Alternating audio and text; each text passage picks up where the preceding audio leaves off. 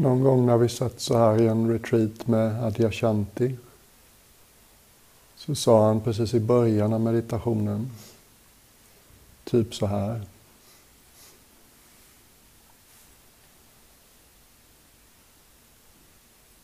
Det där lugnet och ron, stillheten som du säkert söker och längtar efter och den längtan är säkert en av komponenterna som har tagit dig hit i helgen.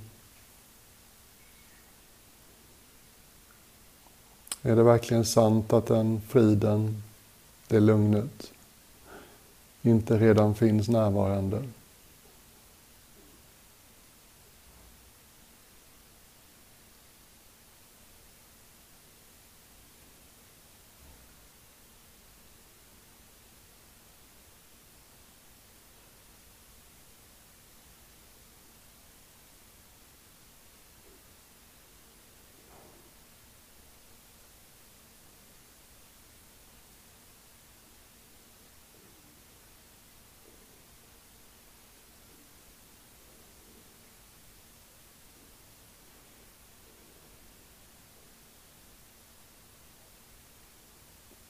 För mig har det varit ett jättestort paradigmskifte. När jag började meditera så trodde jag att lugnet jag längtade efter var någonting jag var tvungen att skapa. Genom att hålla allt störande på avstånd. Tvinga min uppmärksamhet och krampaktigt hålla sig till meditationsobjektet. Det blev så jobbigt. Framstegen var så små. Är det så mitt andliga liv ska bli, en ständig kamp? Av olika skäl så stötte jag fler, på fler och fler sätt att undervisa meditation som pekar i en annan riktning. Något som man mer kan vila i.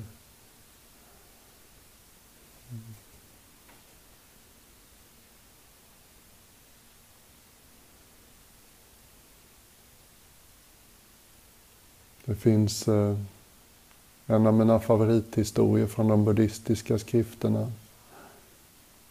Buddhan hade två eh, huvudlärjungar. En hette Sariputta och en hette Mogalana. Och Mogalana var framförallt känd för sina mystiska, magiska, parapsykologiska förmågor. Och Sariputta var mer känd för sin visdom. Och bägge var förstås sedan länge ståendes med bägge benen i samma verklighet som Buddha. Och någon gång så där långt efter allas uppvaknande så frågade Buddha inför en grupp munkar och nunnor. Sariputta, när du mediterar, vilket är ditt favoritmeditationsobjekt nu för tiden? Vad gör du när du mediterar nu för tiden? Mm. Och då svarar Sariputta det jag tycker mest om att fokusera på när jag mediterar. Det meditationsobjektet jag gillar bäst nu för tiden. Det är att släppa taget.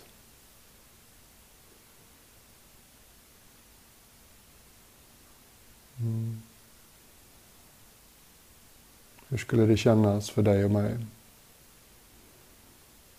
Om vi släppte taget här och nu om allting vi håller lite onödigt hårt om.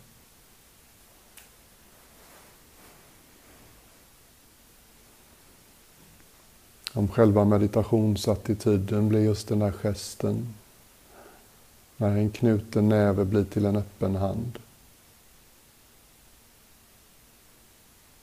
När en blomknopp blommar om du vill. När det som har varit lite återhållet och stängt öppnar sig.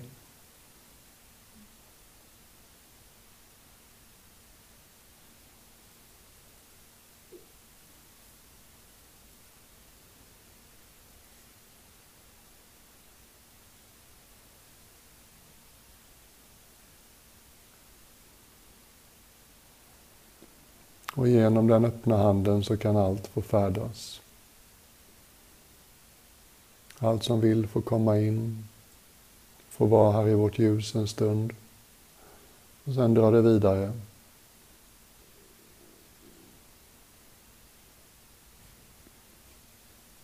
Hur skulle ditt andetag kännas om din attityd var släppa taget? Om du inte hade någon agenda med andetaget? Om du inte ville att det skulle vara eller kännas på ett visst sätt? Du släppte andetaget fritt.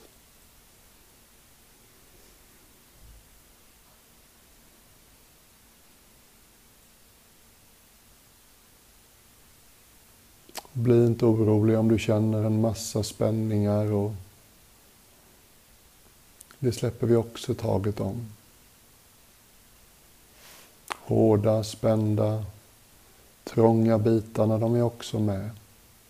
De är också välkomna.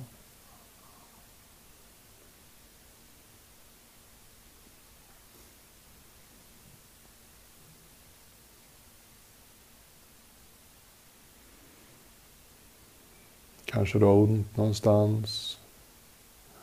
Kanske någon del av dig säger, jag vill inte att det ska göra ont. Den biten får också vara med. Mm. Vi tycker inte längre något om vad som händer.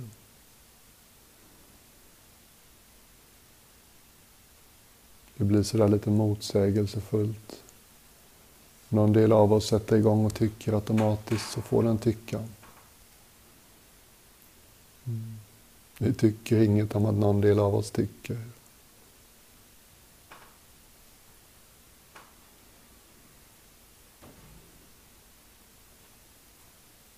Det här upplevs såklart ofta som något ganska sådär expanderande.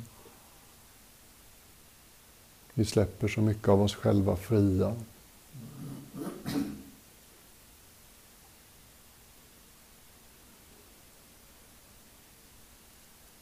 Hela kroppen får känna som den gör.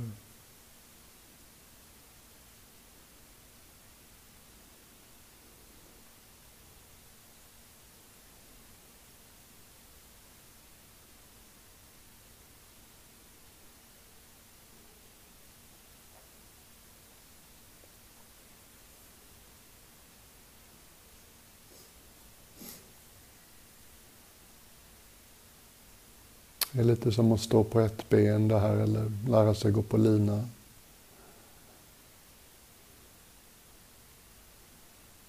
Det är små justeringar som krävs.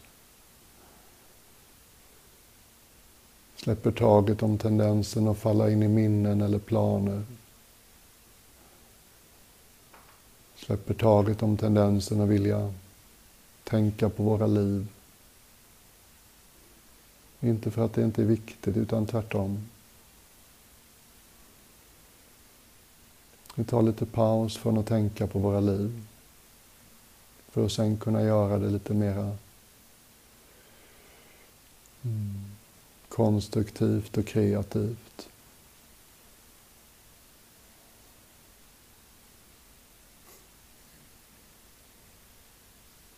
Vi släcker till och med taget om behovet att veta vem jag är. Det där vi gjorde i morse innan frukost. Du behöver inte ha någon påtaglig självdefinition just nu.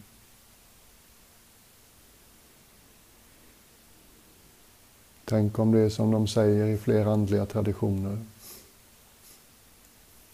Tänk om vi allihopa är det stora öppna havet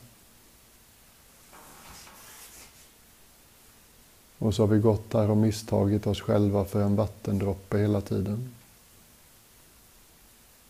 Och det har tidvis gjort oss ängsliga. Känt oss hjälplösa eller tyngda.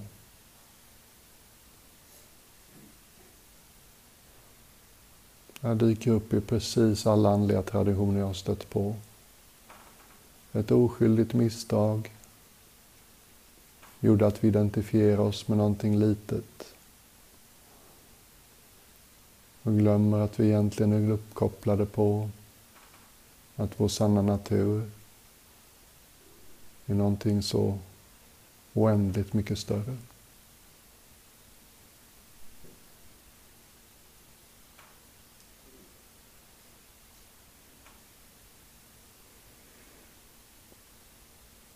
Hur skulle det kännas att sitta här och andas nu? Om du upplevde dig själv som ett öppet fält av varsevarande.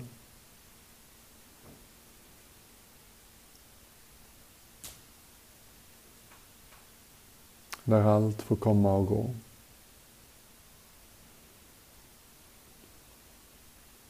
Du tvingar inte det du gillar att stanna. Du skjutsar inte det du inte gillar på dörren. Du är mer storslagen än så. Mm. Det är du som är drottningen här. Det är du som håller hov. Allt annat kommer och går.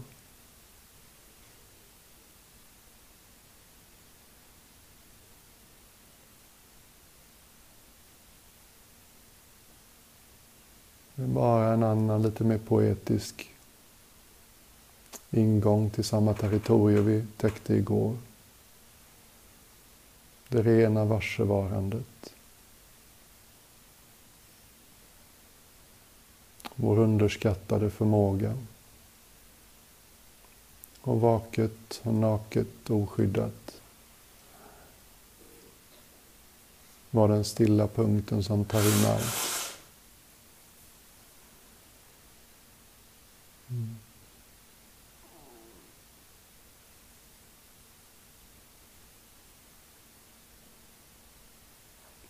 Hur känns din kropp? När du sitter som den stilla mittpunkten. Som är varse allt som rör sig igenom. När du sitter som kungligheten i ditt eget rike. Det är som att du är det enda som är stilla. Ljuden kommer och går. Kroppens alla signaler kommer och går. Tankar, minnen, planer, förhoppningar, dagdrömmar. Allt det bara kommer och går.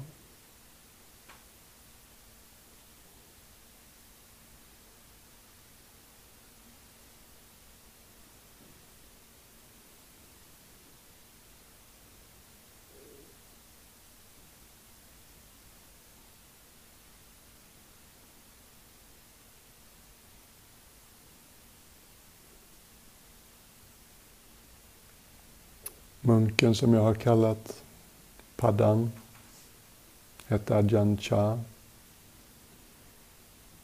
En av de bästa föredragen jag någonsin har stött på var något han höll en kväll långt innan jag blev munk. Han använde ett sånt fantastiskt uttryck.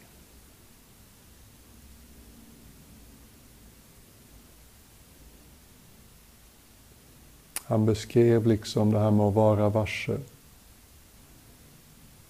Han beskrev hur den levande stillheten känns. Han jämförde det med vad som på thailändska är ett uttryck han hittar på. Nam lai ning. Nam är vatten. Lai är flyter. Och ning är stilla.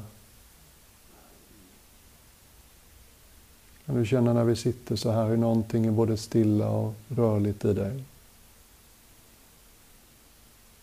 Stilla, flytande vatten.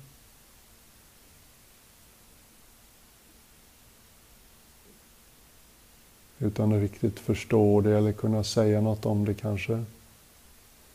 tror jag många av oss upplever någonting som är alldeles stilla och vaket.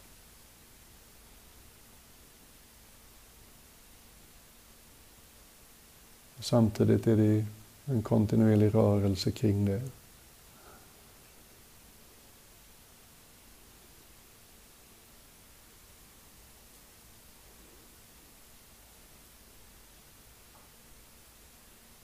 Och kanske är det bara för mig som det uttrycket talar. Så kan det vara. Jag upplever ofta de här lite mer förfinade tillstånden. Det finns alltid en paradox.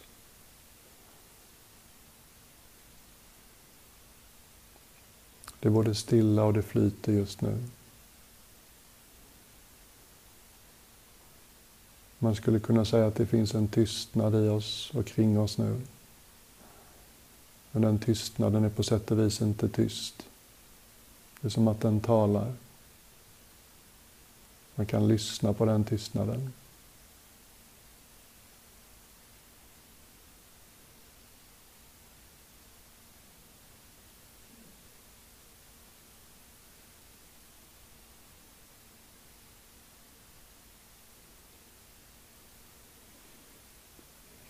Jag hoppas liksom att marinera oss i det här. Hjälpa vår kropp att komma ihåg hur det här känns.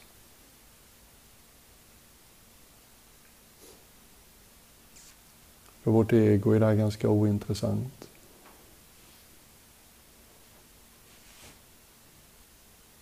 Svårt att pimpa sin personlighet med stillhet.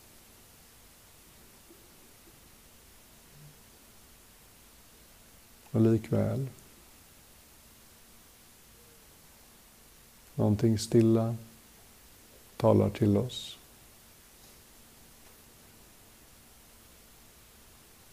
Någonting som är både vaket och rofyllt är tillgängligt för dig och mig nu.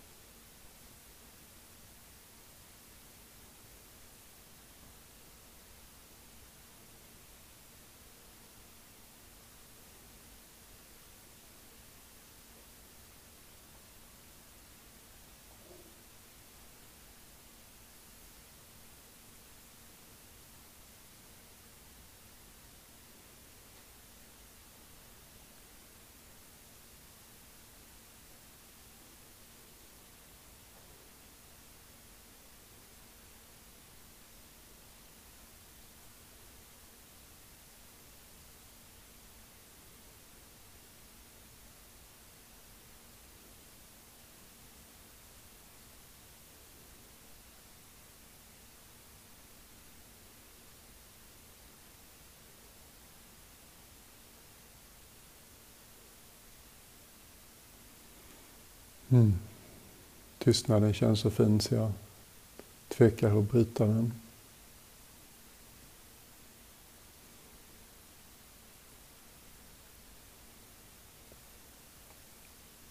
Berättade lite igår kväll om det där med att Buddhan var tveksam till om man kunde undervisa när han hade vaknat upp.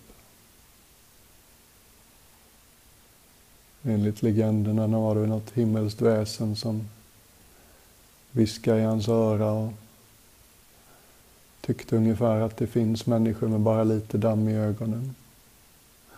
För deras skull så dela med dig vad du har upptäckt. Och mitt föredrag igår kväll och meditationen i morse kan nog göra det lättare för dig också att hålla med om att det är rätt subtilt. Det är en konstig, ovanlig riktning. Så tänkte han, vem kan, vem kan vara tillgänglig för det här? Tänkte han på sina fem gamla lärjungar. De hade ju vänt sig bort från honom när han blev en slacker. Men han vandrade i några dagar eller veckor. Tog sig till rådjursparken i Benares. Så där lite mot sin vilja så tog munkarna emot honom visade den sedvanliga respekten, tog hans väska och tvättade hans fötter. Det var inte alls vad de hade tänkt att göra. De hade inte tänkt att visa honom någon respekt alls. Han hade ju fallit från den sanna läran, tyckte de. Han höll sin första, sitt första föredrag. Och en av munkarna som hette Kondanya hade sitt första uppvaknande. Och efter sitt uppvaknande när buddhan var klar så sa, Buddha, så sa Kondanya något kort och poetiskt. Det har blivit en tradition sen att i den buddhistiska världen är det många som gör det. Kommer med något kort och kärnfullt efter sitt uppvaknande. Och Kandanyas korta rader är nästan komiskt korta och kärnfulla. Det är sån där, eh, jaha, okej. Okay. Efter sitt uppvaknande så ska han ha sagt något i stil med allt som uppstår upphör. Och han har trots allt valt att säga just det efter den största revolutionen i hans liv. Efter att allting just vändes upp och ner. Och jag vet inte exakt vad han menar när han sa det. Men fast vi alla vet hela tiden att allting uppstår och upphör så är det som att vi inte riktigt registrerar det.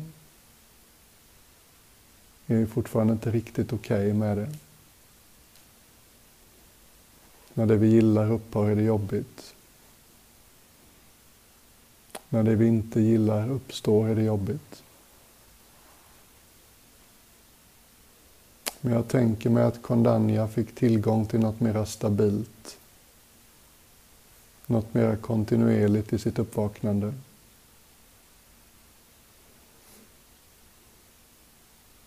Och jag kan känna att det här varsevarandet representerar det för mig. Som en bakgrundston i hela livet. Hur vilsen jag än är, hur tankspridd jag än är. Mm, hur känslomässigt svajig och reaktiv jag än är. Hur fullständigt vilse i mina egna positioner och preferenser och tyckanden jag än är. Så finns det till och med då någon del av mig som vaket, närvarande, öppna ögon.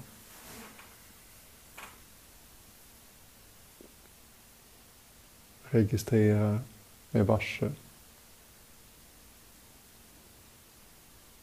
Utan att på något sätt fördöma eller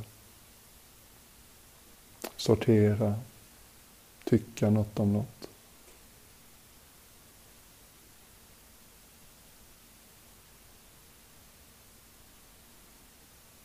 Och jag tycker varsevarandet har lite härligt motsägelsefulla egenskaper. På ett sätt känns det väldigt bekant. Som att det här har funnits med mig hela livet. På ett annat sätt så känns det exotiskt. Svårt att säga någonting om. Lite mystiskt nästan.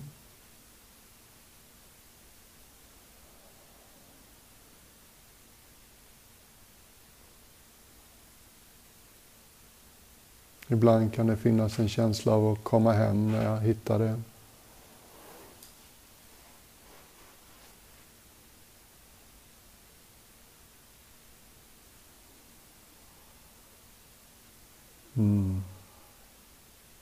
Som att det här kan man vila i.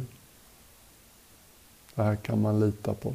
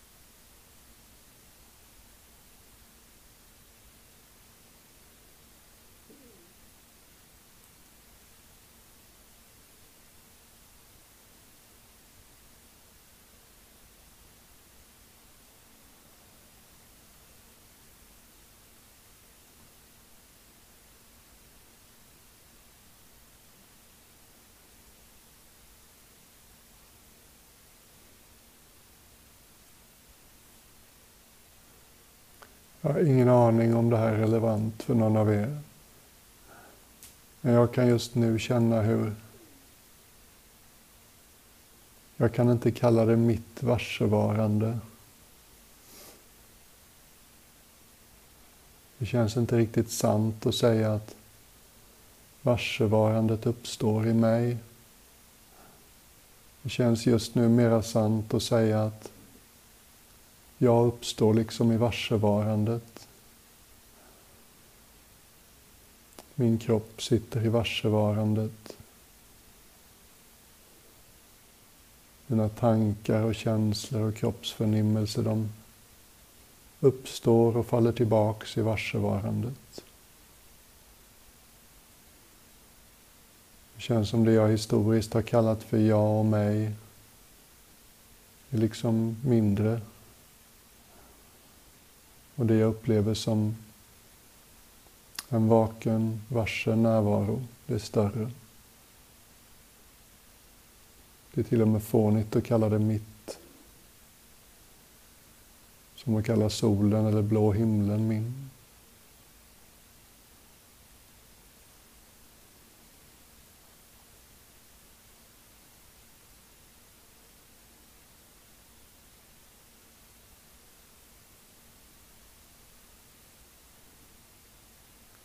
Och i takt med att jag lär mig att lita på varsevarandet, luta mig in i det, så blir jag också varse en massa delar i kroppen som gör lite ont. Nacken är ganska sargad. Skuldror och axlar ganska hårda. Och höger höftled är också lite anspänd.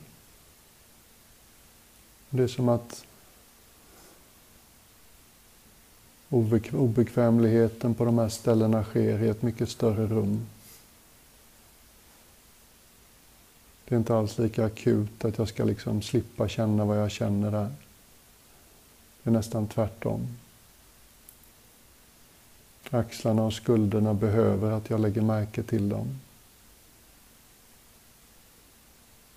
Som lite långsam islossning som kan få ske i sitt eget tempo. Jag behöver inte få igång det. Jag behöver bara låta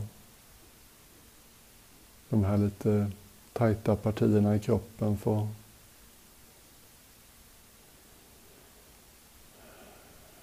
vara i varsevarandet.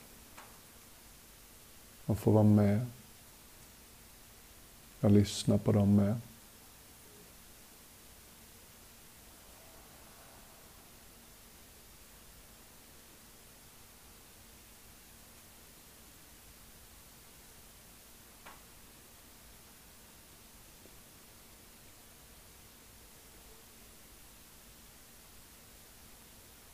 Och får du lite fladder i hjärtats gardiner,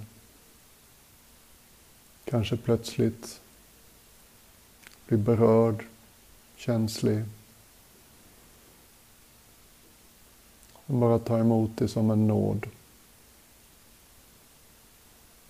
I det här kan också motsatta känslor uppstå.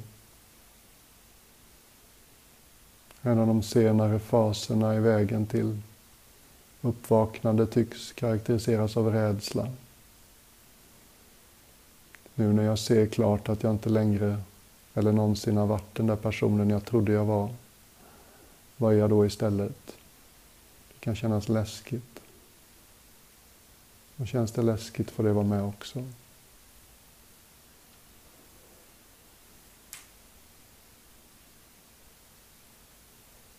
Varsevarandet är större än någonting hon kommer igenom det. Varsevarandet tål allt, fördrar allt.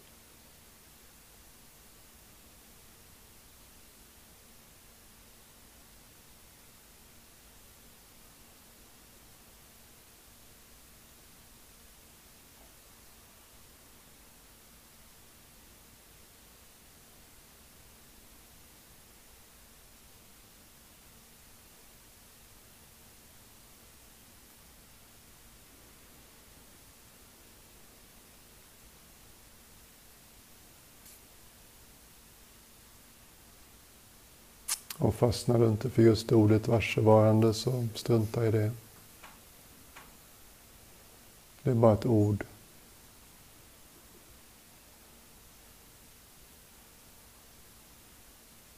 Den där stilla, tysta, levande, lågmälda stillheten.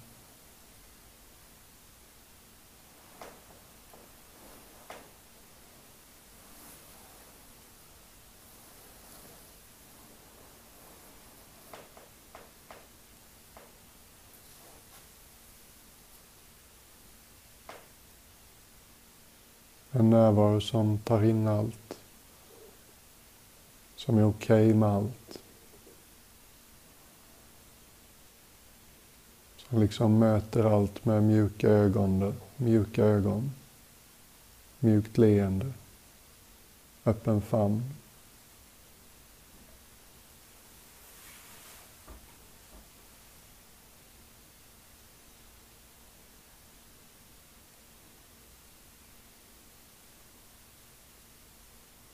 Kan ibland kännas oerhört intimt, innerligt. Så mycket närmare oss och närmare vårt centrum än nästan allt annat.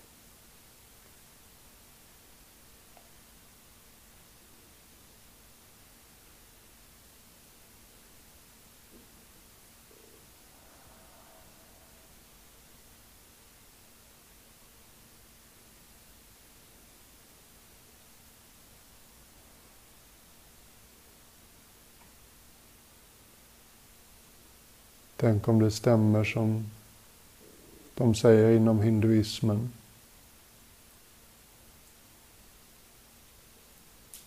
Att Gud gömde den allra dyrbaraste av alla pärlor. Den mest oskattbara av pärlor. Gömde hen där hen visste att du aldrig skulle leta.